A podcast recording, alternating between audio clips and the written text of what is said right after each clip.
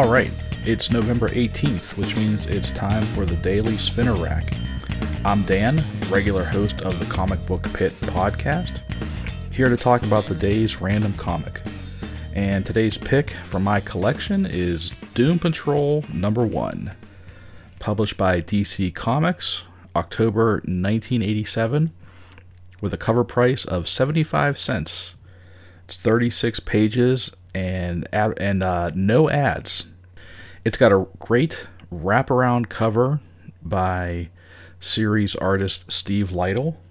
The script is by Paul Kupperberg, pencils by Steve Lightle, inks by Gary Martin, colors by Carl Gafford, letters by John Workman, and edited by Mike Gold. And this issue is just simply titled The Doom Patrol. And the story opens somewhere in the Caribbean as a woman drags a severely damaged wheelchair out of the ocean. This turns out to be the wheelchair used by the Chief, aka Dr. Niles Caulder, founder and leader of the Doom Patrol. And this was the very location where the original team was destroyed. However, the woman, who we come to know as Arani Caulder, believes that this is proof that her husband, Niles, is alive. She puts the wheelchair in a speedboat and starts making a plan to contact others that will help her in her search. This gets her thinking about the new Doom Patrol that was formed after the old one was destroyed, taking the codename Celsius with her teammates Tempest, Negative Woman, and Robot Man, who was from the original team. And apparently, Robot Man was found and rebuilt by Dr. Will Magnus, creator of the Metal Men. Little does Arani know that she, uh, as she's reminiscing, a submarine, possibly an American sub, is keeping her under su- surveillance and reporting her movements. We see the report is going to a nondescript base and being discussed by two government agents, one of whom is Arani's former teammate, Negative Woman. She anticipates Arani's next move is to contact Cliff Steele, aka Robot Man.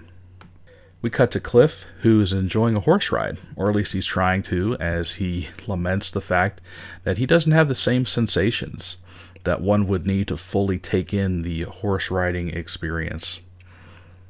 His thoughts are cut short as he hears a loud boom and sees a plume of smoke on his property. He rides closer to find Arani using her Celsius powers of fire and ice to incapacitate a government helicopter that's been tracking her. The agents bail out of the helicopter before it hits and run off rather than mix it up with Cliff. Arani and Cliff's reunion is not pleasant as Cliff just wants to be left alone and doesn't really want to dredge up the past, especially once he hears Arani's ideas that the chief could still be alive. After some back and forth, Arani convinces Cliff that he owes it to the chief to at least look at the evidence that Arani claims to have. We then go to the Himalayan mountains to a small monastery where the monks there live as prisoners and slaves to an unknown occupying force. Their leader, who eventually identifies himself simply as Kalki, is all kinds of menacing, sitting in a giant skull throne, armored from head to toe. Uh, his left hand is missing, and, and in its place is a scythe. And he, the way he talks, it sounds like he's not quite human himself. He's currently being updated on Arani's location and decides to personally supervise her capture. Two of his soldiers also bring forth a monk who was captured trying to escape the monastery. Kalki renders judgment immediately, and the punishment is something kind of otherworldly as we see his chest plate opens and about a half dozen tentacles and inhuman looking hands reach out and pull the screaming monk inside. Back in the States, in New York City, Robot Man visits Dr. Jonathan Carmichael, the man formerly known as Tempest. We find out that Tempest's real name is actually Joshua Clay. He changed his identity because he deserted the army years previous. All he wants to do these days is just keep his head down and practice medicine. Unfortunately, Cliff points out that the government followed him to the office, and now they're probably going to look into Tempest's Carmichael identity. Tempest is devastated, and Cliff all but admits that he knows what he did, that he did it to bring Tempest out of retirement to help find the chief. Three days later, Arani and Joshua are back in the Caribbean on the beach, waiting for Cliff, who's searching the ocean near the site where the Doom Patrol perished.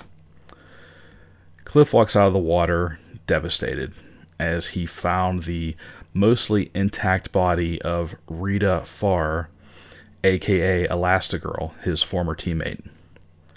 As they discuss their shared grief, a group of airships approach in an attack formation.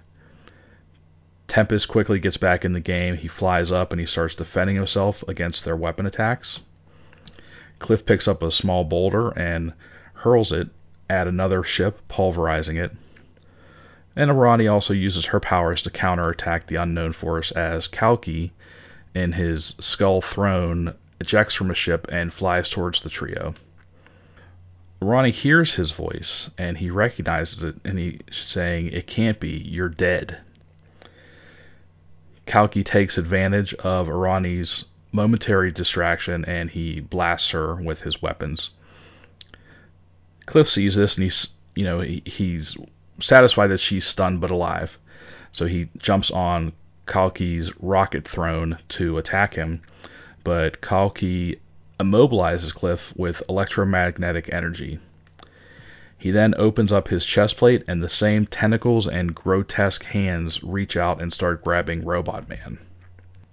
So that's the end of the story, but there are Who's Who entries in the back for the new Doom Patrol, Celsius, Negative Woman, Tempest, and Robot Man. And the first leg of this run went for about 18 issues, and it features some of Erik Larsen's first professional work, which was kind of interesting.